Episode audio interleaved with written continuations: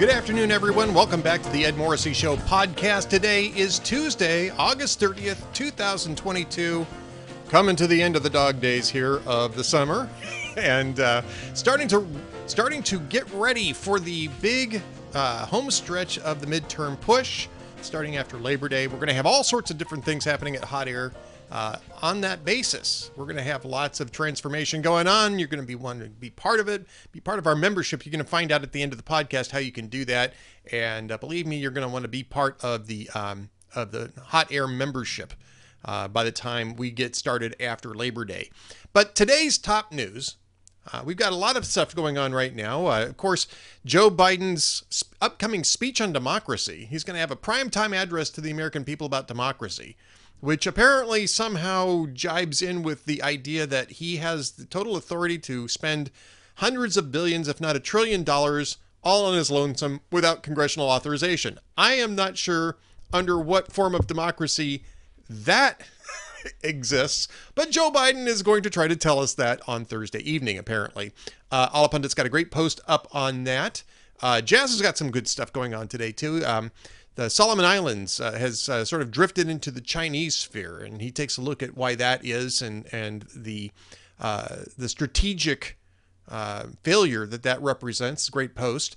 Uh, also, I take a look at a couple things this morning. First off, um, uh, the FBI has either fired or allowed to retire one of the um, agents that whistleblowers pointed at in the politicization of the Hunter Biden probe, Timothy Thibault was uh, escorted out of the office last week. CBS um, CBS reporter Catherine Herridge, who does fine work on national security stuff, um, reported that this morning. Uh, this is a, a, person, is a high-ranking FBI official. This is not just a any ordinary agent. This high-ranking FBI official, whom whistleblowers accused of politicizing uh, the Hunter Biden probe in in letters to um, and testimony to uh, Chuck Grassley, who's the ranking member of the Senate Judiciary Committee. This is not the only agent, however, that Grassley has singled out in letters to Christopher Wray. He also he also singled out Brian Auten as uh, the target of whistleblower allegations. And in Auten's case, it was that um, uh, whistleblowers are accusing him of setting up the Senate Judiciary Committee uh, to ruin its credibility in its own probe of what the FBI is doing with Hunter Biden by misinforming it and uh, Grassley was hot under the collar about that. That was a letter that came out in late July, about a month about a month ago. Um, the letter that Grassley sent out about Thibault came out at the end of May.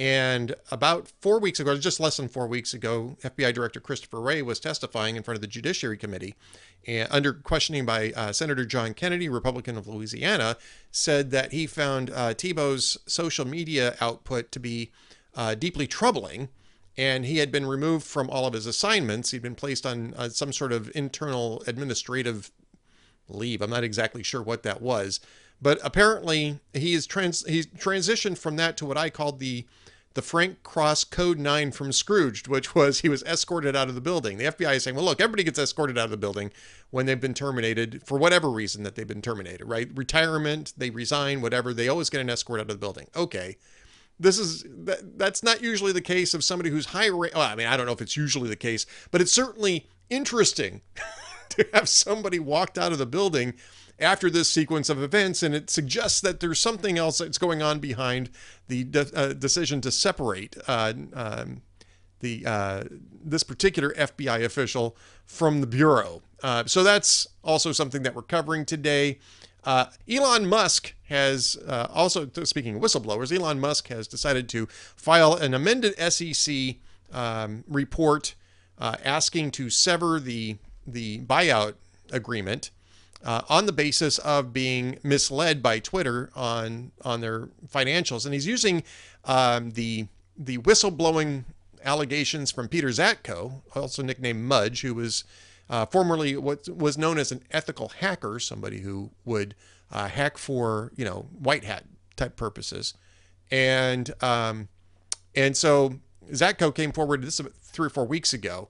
Came forward to talk about that after he had already alerted Congress, the SEC, the Federal Trade Commission, um, and I believe the Department of Justice on what's going on inside of Twitter. Now, there's some skepticism as to whether or not this strategy is going to work for Elon Musk. Some of my followers who are very well versed in the in the Muskoverse, I guess, uh, if we can if we can call it that. Um, Montana Skeptic, by the way, is uh, one of my followers. He's a very smart guy. Doesn't think that this is going to amount to much more than a hill of beans when it comes to getting out of the Twitter deal. We'll see. I think Twitter's got a really big legal fight on its on its hands, and I, just in general, it's, it's kind of disappointing because I was kind of hoping Musk would actually take control of Twitter and shake things up. And maybe this is all just an extended ploy to get Twitter to lower the, the share price. Still might be worth it, but um, but we'll see. It's going to end up in court. it will definitely end up in court. And speaking of ending up in court, I have a post that'll be up by the time that this podcast comes out. ABC News raises the question and it's they're not alone in this, but they raised the question today about whether Joe Biden's academia bailout will survive a court challenge. And I take a I take a kind of a deeper dive into the HEROES Act on which they've predicated this to point out that the HEROES Act doesn't actually give the president the authority to wipe out student debt.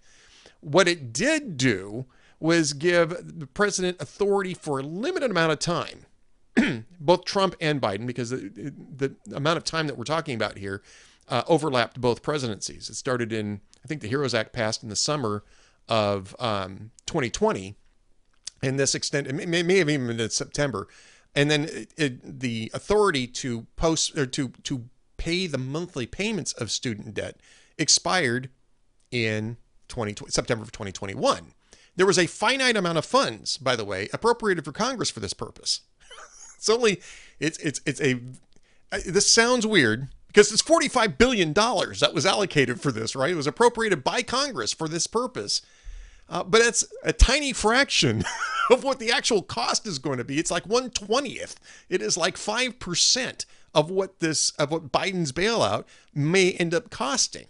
And so the question really isn't whether this will survive a court challenge because if this thing gets into court, it's going to get laughed out of court just like the CDC um, eviction moratoria did, just like um, the the Clean Power Plan got uh, thrown out by the Supreme Court. This thing is not going to survive a court challenge. The question is, is it actually going to get a court challenge? Because it may be very difficult to get a plaintiff who can show actual concrete damage, which is what you have to be able to show in order to have standing to sue the federal government over a policy, even if it's unconstitutional as hell. Uh, that's what's needed. Now, Congress could sue over this. The House of Representatives or the Senate could sue over it, and they would get automatic standing to sue on this. The problem is, of course, is that those are being controlled by Democrats, Democrats who want this uh, student loan program to work. And so you'd have to get a vote authorizing the lawsuit on the floor of one or both chambers. And for right now, you're never going to get that. Now, perhaps you could get it after January if Republicans take control of the House, and if they take, take control of the Senate, both the Senate and the House could could sue uh, Joe Biden over this and the administration and stop this. The question is how much of this of the money that he's appropriating will get spent in that amount of time. I suspect probably none of it, because Biden was completely incompetent in setting this thing up in the first place but it's still a question worth asking is whether or not you're going to be locking the barn door after the after the colt is bolted right we will have to keep an eye on that but that post went up at noon today so i hope that you get a chance to, to see that a lot of other great posts that are going to be going up today karen townsend of course joining us full time so she's got a number of posts that are going up each day Jazz Shaw's got a VIP post that's up uh, uh, that talks about the um, the boyfriend clause of red flag laws, and he takes kind of a really deep look at that for our VIP section today. So if you remember, you're going to want to take a look at that. And um, and like I said, lots of interesting things coming, both inside and outside the VIP um, uh, the VIP membership area. So stay tuned. Uh, all will be made clear, or at least some will be made clear next week. So stay tuned for that. Stay tuned also, coming up right now, my weekly conversation with Andrew Malcolm, the prince of Twitter, the regent of Red State. And we talk about the politics of the day and his, uh, his latest columns. Plus, we get some jokes of the day as well. So stay tuned for that. Stay tuned for also for my audio commentary for Salem Radio Network uh, and Town Hall, which uh, will follow Andrew's um, Andrew's interview, and of course Uh, you can also find out how to subscribe to this podcast as well as our VIP program at the very end here. So stay tuned for that. Until then, have yourselves a great day. Don't miss a minute of the Ed Morrissey Show. Welcome back to the Ed Morrissey Show podcast. Joining me as always on Tuesdays, the Prince of Twitter, the Regent of RedState.com, Andrew Malcolm at AH Malcolm on the Twitters is. And of course, redstate.com is where you find him in his all his VIP gloriousness. Uh, Andrew, welcome back. Thank you. Good to be here as always. And and I guess um, the, uh, the the the big uh, question here is how excited are you to pay for somebody else's uh, college education oh, other than I'm, other than your yeah. own kids? How how excited are yeah. you to be paying for? Oh, I'm just I'm just thrilled. You know, I wrote a bunch of books so that they wouldn't have any college loans and debts. so I'm so I'm thrilled to be able to to chip in on on other people's loans. You know the the the thinking about now I saw something online that said that Jill and somebody else Jill and somebody else didn't like the idea, but he went ahead anyway. Yellen, Janet Yellen. Yellen, yeah.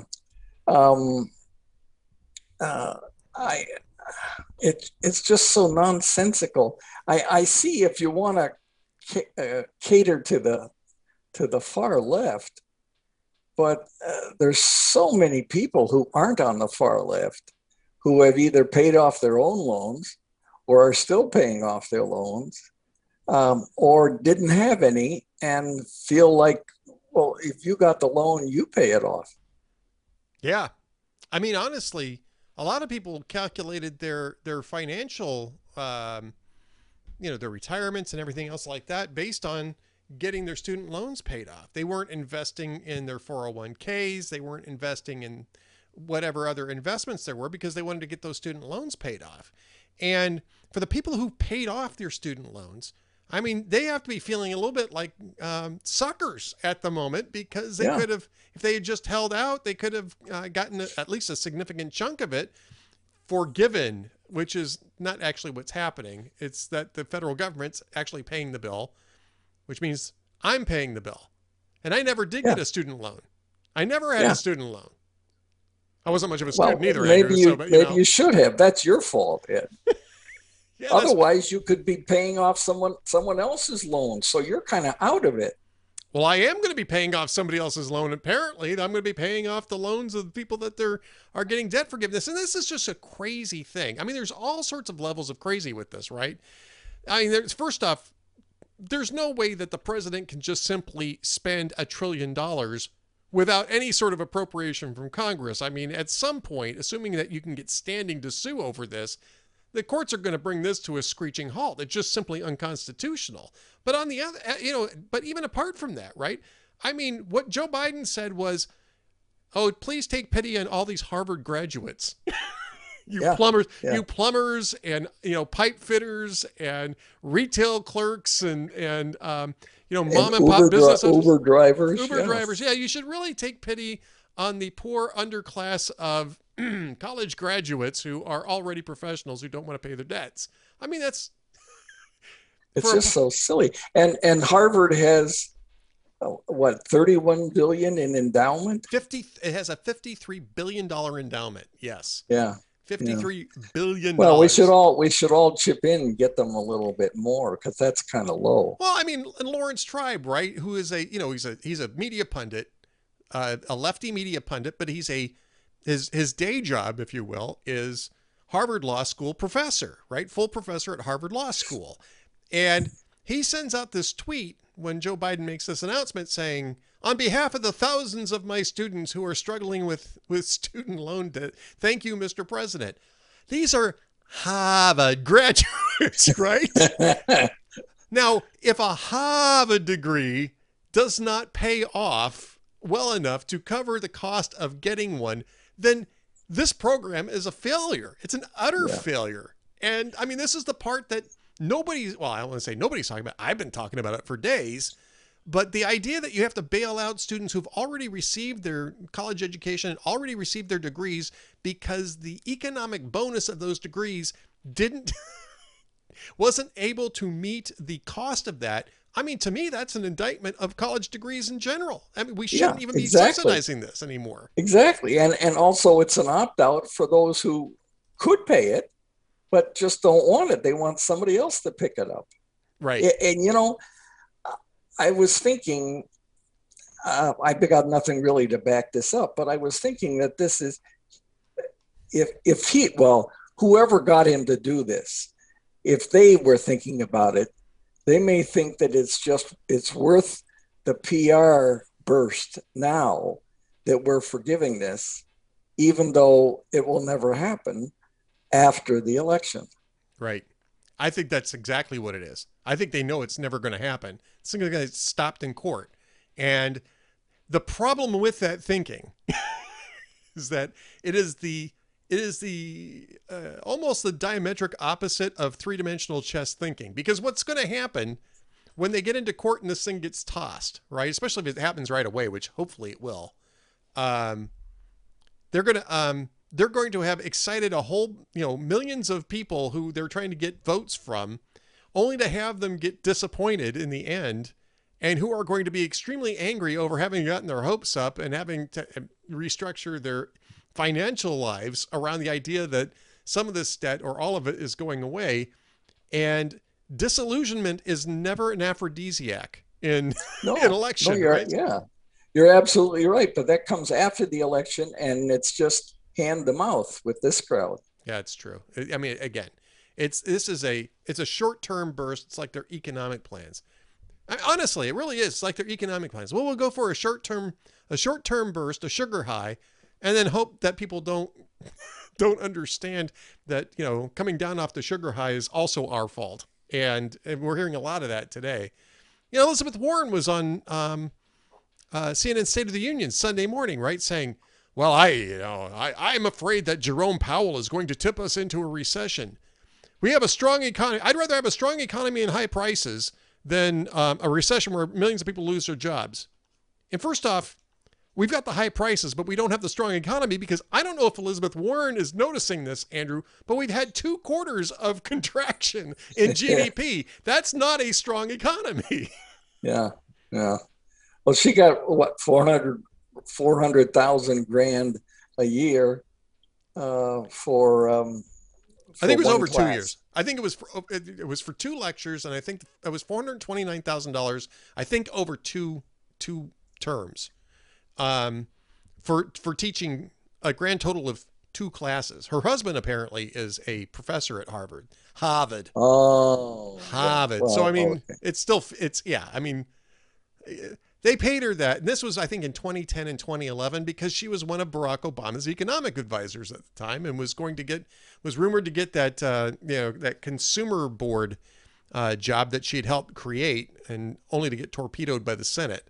And it went to some some other guy. I forget who it was that got it. But they paid her that not because her her two lectures were worth two hundred and twenty thousand dollars each. I mean, that's Hillary Clinton money. Yeah. that's that's that's that's not Elizabeth Warren money. That's Hillary Clinton money. The, the reason they paid her for paid her that much is because she's she was helping to feed the academia beast, right? And and she still is because who benefits from from these student loan uh, bailouts? I mean, the students, the, the students, yes, right, but also also the colleges and universities that don't have to answer questions about why they why their graduates can't afford uh, the cost of their education. And quietly over the next year, raise their tuition 10 grand. You bet, you bet. That's exactly what's going to happen. It's, uh, tuition's going At to keep some going up. point, at some point, I have to think that the college education thing is going to become uh, a buyer's market, not a seller's market. Well, I mean, I'd like to think that it's going to become a buyer's market, but we don't. We won't get there because you have um, government subsidizing the demand for this, right? Yeah, exactly. That's what I mean. So at some point, somebody is in the federal government is going to realize this and start to make hay off of we could save a lot doing this. Well, Well, I saw something just before we started taping uh, that uh, under Joe Biden, the national debt has gone up three trillion dollars.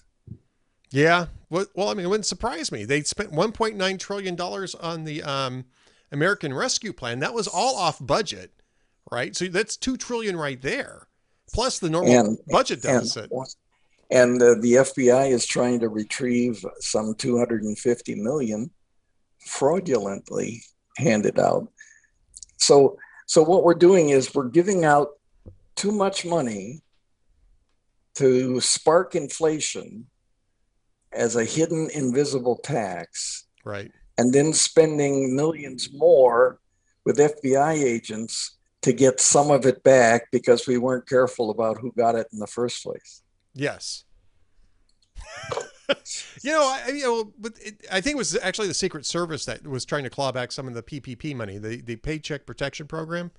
Um, the PPP program was an emergency measure be, that was put into place, and this is another thing that's really dishonest about the debate over the student loan forgiveness plan, is that the White House is trying to uh, flag different members of Congress whose companies benefited from the PPP program, but that was. That was a program that was crafted to keep employees paid when governments shut down their workplaces. And it was a it was a loan that had forgiveness built in up front if the employer met certain conditions, which is that all the money had to go to the employees, which is what happened. It's the only reason why those loans got forgiven. If all the money went to the employees, the loans got forgiven. If not, then they didn't. And they had employers had to pay them back. And so all the money went. It's pretty easy to show that all the money went to the employees anyway, because money's fungible. But um, but at any rate, it kept employees on the payroll, and that was what it was designed to do. It was a short-term program for a government-created catastrophe. Now we can argue about whether it was out of necessity or not, but it was. There's no doubt that these were this, that the economic calamity in the spring of 2020 was created by the government as a means of fighting the, the COVID pandemic. So Congress, Right. Two year two years to flatten the curve. right? Yeah, two years and counting, right? So now they're saying, well, if you if you received money from PPP, you can't complain about us doing student loan debt forgiveness, which is nonsense. Student loan debt, the the student loans were crafted for students to get the get their education and pay it back, pay the cost back over time as their income potential increased.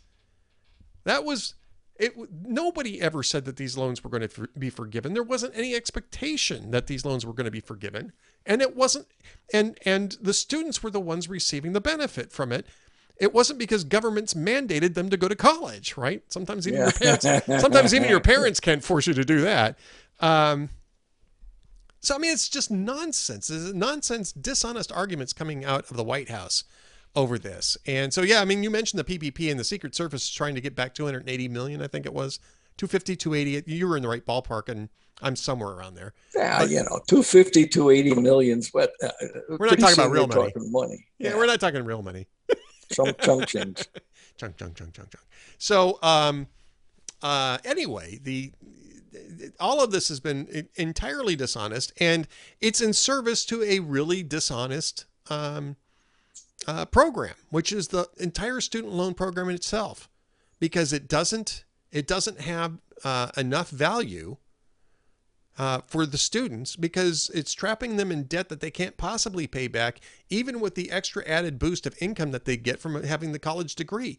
So if it's and this is what's going to happen. We've, we- we're now going to forgive a bunch of this debt, which means that we're going to spend a ton of money paying it off for, for these students. And now every time it gets to a certain level, the lenders, the colleges, and the students are going to expect the federal government to do it all over again. I mean, it's going to, Absolutely. It's a financially beneficial precedent, yep. And, uh, except for uh, taxpayers. Yeah, except for except for all of us. And they're doing this in the middle of an inflationary wave. And the and uh, you know the the dumbest part of this, right, is literally in the same month they were bragging about lowering the deficit in the Inflation Reduction Act by 330 billion dollars or 300 billion dollars. Along comes this plan that's going to cost somewhere between 600 billion and a trillion dollars, and it's all off budget, and it's all going to hit. Almost all of it's going to, 85% of it will hit in the first year. according to Penn Wharton um, budget model analysis that uh, University of Pennsylvania put out, and and they're pretending, oh no no no, we're still doing we're still doing deficit reduction. Yeah, yeah, sure you are, and we have a strong economy too. that, yeah, yeah, I'm, I'm I'm missing that. Oh, and the shelves are all full now. Yes, and the and check the is in the mail. Formula is taken care of. The check is and, in the mail uh, too. It was an, the Afghan exit was an extraordinary success. Yeah, well, I mean that kind of brings us to um, what's happening in um, Baghdad today. Muqtada al-Sadr decided that he was going to retire from politics and protest, in large part because the Iranian Shias were controlling uh, the Afghan, or excuse me, the uh, Iraqi government in Baghdad, and his um, Sadr's um, uh, Shia supporters stormed the green zone. And I mean, you really do need a scorecard to keep track of this stuff. Sadr was originally sort of uh, pro Iran, and then he became anti Iran later on, and um, it's a mess. Uh, but there, there are rumors, at least at the moment, as we're taping this on Monday afternoon, that the U.S. has had to evacuate its personnel from the embassy in the Green Zone because of the violence there. Um, that hasn't been confirmed, but I, I mean, are we going to see helicopters lifting off another American embassy in the Biden administration? Because that's not, that is uh, no es bueno, Andrew. No es bueno. Yeah. As opposed to the previous president who, who whacked the uh, Iranian terror chief yep. just outside the Baghdad airport. Yep. I still I still love that story. I, I just think, you know, he finds out they're there and okay, take him out. He killed so many Americans. Um, he doesn't deserve to exist. And what was he doing there? Fomenting more of this trouble. Yep. They weren't even hiding it. I mean, nobody yeah. was pretending he was doing anything else, right? Soleimani yeah, was. Comes, the, yeah. yeah, he comes in and out, and and he had been on a private plane flying in from Turkey that day. So you know, the whole thing is so sordid. You understand why or how Trump. Well, I don't. I I still haven't figured out how Trump tapped into the anger and frustration that you and I are talking about in the heartland about Washington and the double dealing and no consequences and and yep. the bookkeeping and all that stuff. Uh, for a, a Fifth Avenue billionaire to, to be the only one of 17 Republicans to figure that out. Um, I mean, it's brilliant politics for somebody who wasn't really a politician. Yep.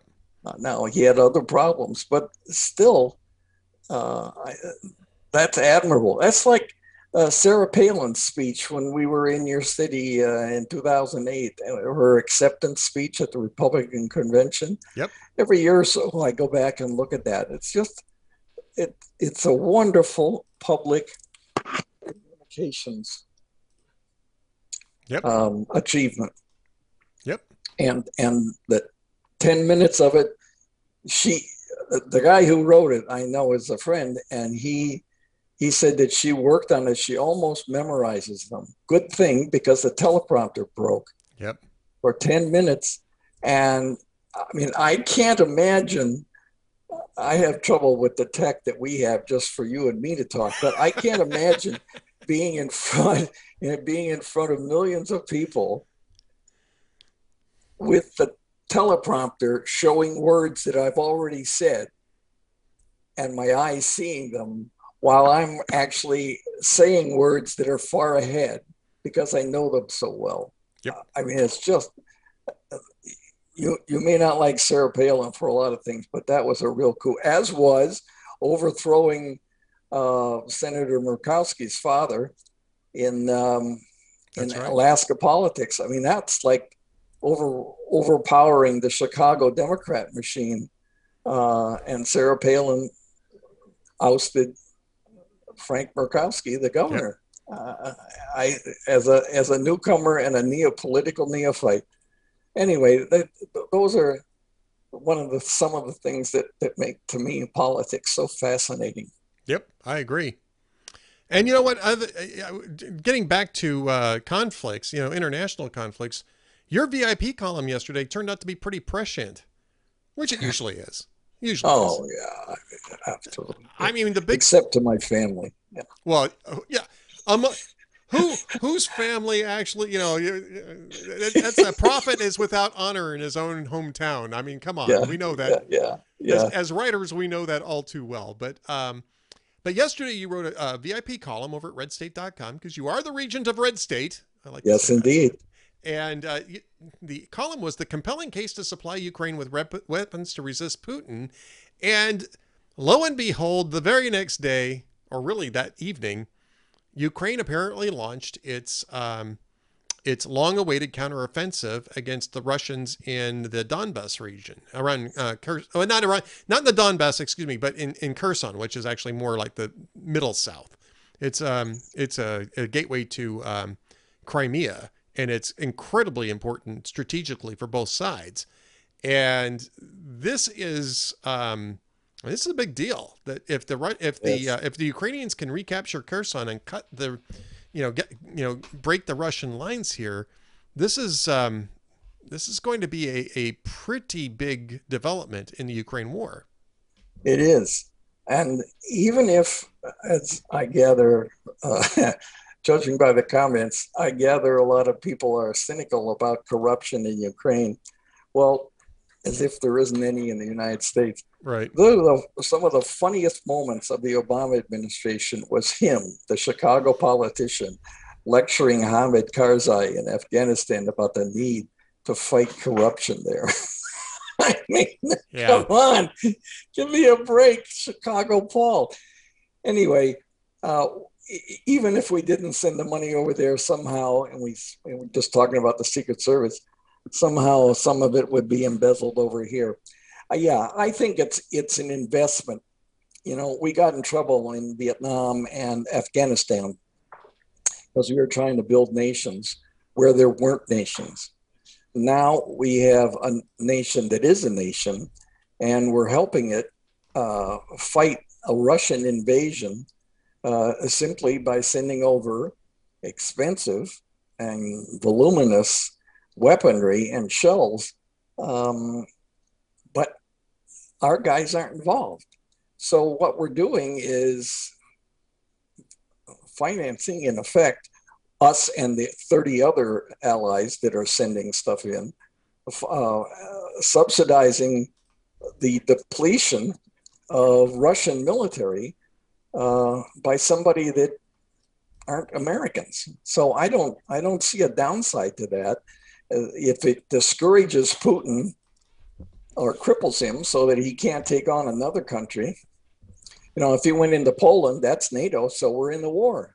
Right. So if we can if we can crush his effort to take over Ukraine, nobody thinks like Hitler that that uh, Putin's done with uh, taking over. If he takes over Ukraine, then there's the Baltic states, which are also in NATO, and we'd be Moldova. involved in that. Moldova. So if we can deplete, and apparently the using our weaponry, and I guess it was crucial in, in this offensive, using our weaponry, there's been great uh, destruction in the Russian uh, military uh, by Ukrainians um, who are punching above their weight uh, because we can give them the stuff to fight back. I know they've been pinching off the bridges one by one uh, in that area, and uh, you'll notice that when they when they bomb them, they're not taking out the footings so they can repair them. right. They're taking out the roadway, and uh, uh, so yeah, I mean, I to me, it's a great investment uh, if it stops Putin. But either way, it's depleting his military resources. He's now announced he's got to recruit 187,000 more soldiers.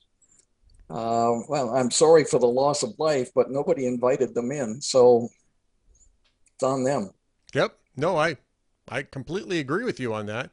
It is on them, and um, and I have you know I, I've seen a lot of people who have been you know the skeptics on on American involvement with Ukraine, you know, in regards to in regards to Ukrainian um, corruption, that sort of thing. But look, I mean, I think you have to. Um, I, I, mean, I think you have to live in the real world here. The, yeah. It's Russia that is invading another country for territorial aggression, and I don't care how corrupt the government was in Kiev or how corrupt it wasn't. You can't you can't let that go unchallenged because yeah. to let it go unchallenged means it's going to continue. And um, you can always find something to gripe about about every country and every government. And it, it, I don't like too many analogies to World War II, but this really does. Uh, this really is sort of like uh, the the choice here was sort of a Munich choice, right? Yes. You know, Czechoslovakia was specifically crafted to provide a bulwark against uh, German territorial aggression to the east, right? The the Bohemia and Moravia, especially, were very very difficult to get around, and would it would create it would it would have created an enormous um, obstacle that Hitler would have had to commit many more troops to if he if he wanted to do, go on a territorial acquisition to the east. And that's the reason why the you know the post World War One, Czechoslovakia emerged as part of a key uh, security strategy, and the Allies in 1938 just threw it away. Yeah, just tossed yeah. it aside, and um, because they thought that the government in in Czechoslovakia was was you know balkish and and and hard to deal with, and they wanted their own thing, and you know the Brits and the French knew better as to what the security situation should be in Europe, and literally just threw all that aside without even involving the Czech, Czechoslovakian government. I mean, you have to read William Shirer to see just how shameful oh, this amazing? was. Yeah, that's a that was a, a classic colossal work. As we threw away uh, Muammar Gaddafi, who was not a good guy. No. Well, we had an agreement in uh, 2002 that if he gave up his nuclear weapons, uh, we'd leave him alone. Yep. But uh, the Nobel Peace Prize winner joined in with the Europeans to throw him out. Well, so, to bomb him into oblivion and then get, um, yeah. you know, basically death yeah. by sodomy and by his own people. I mean, I, I, I don't know that that was an uh, I don't know that that was an unjust outcome for Gaddafi, given what he what kind of a person no, he it was. wasn't. But if but, but if, it was a if, disaster for you know strategically, it was a disaster for us.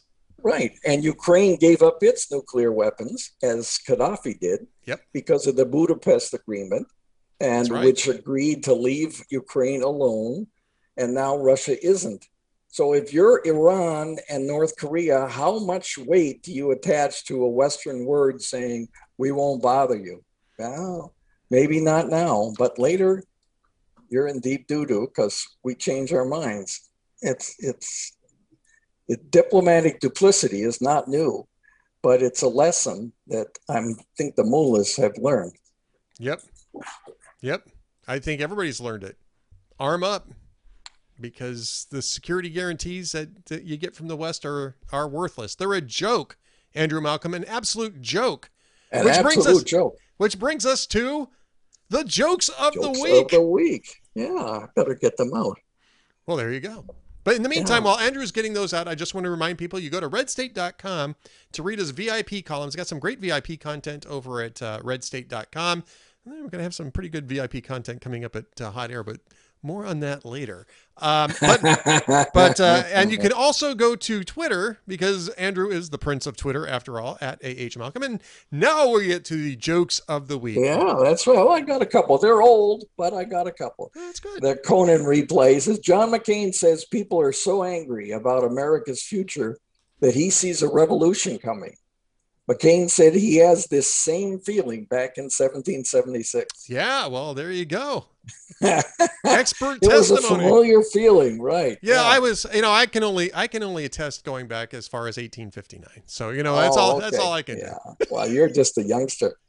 Um, and then there's a Conan replay. Yesterday, uh, there was a brawl in China uh, during Joe Biden's speech.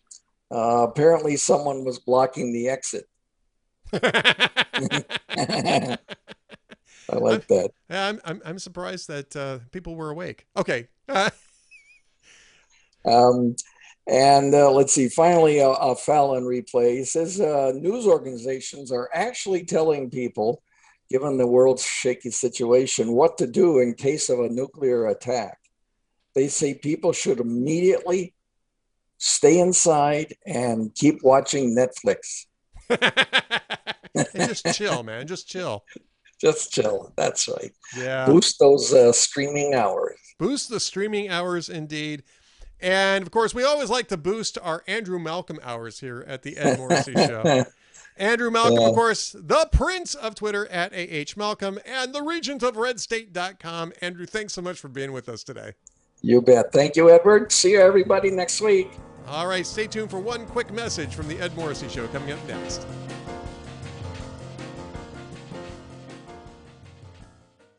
This is Ed Morrissey of HotAir.com for Town Hall.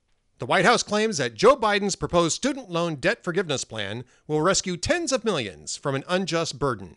It's really just a shameful and illegal abuse of executive power by Biden, spending hundreds of billions without congressional authorization. It does nothing except to bail out academia and the ideological factory it has become.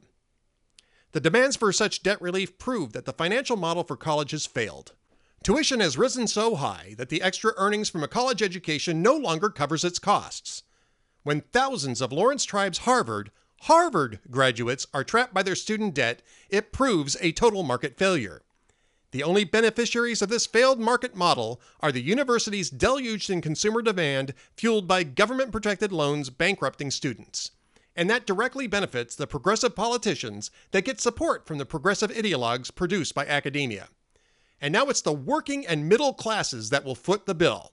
It's massive consumer fraud, and we'll all be paying for it. I'm Ed Morrissey.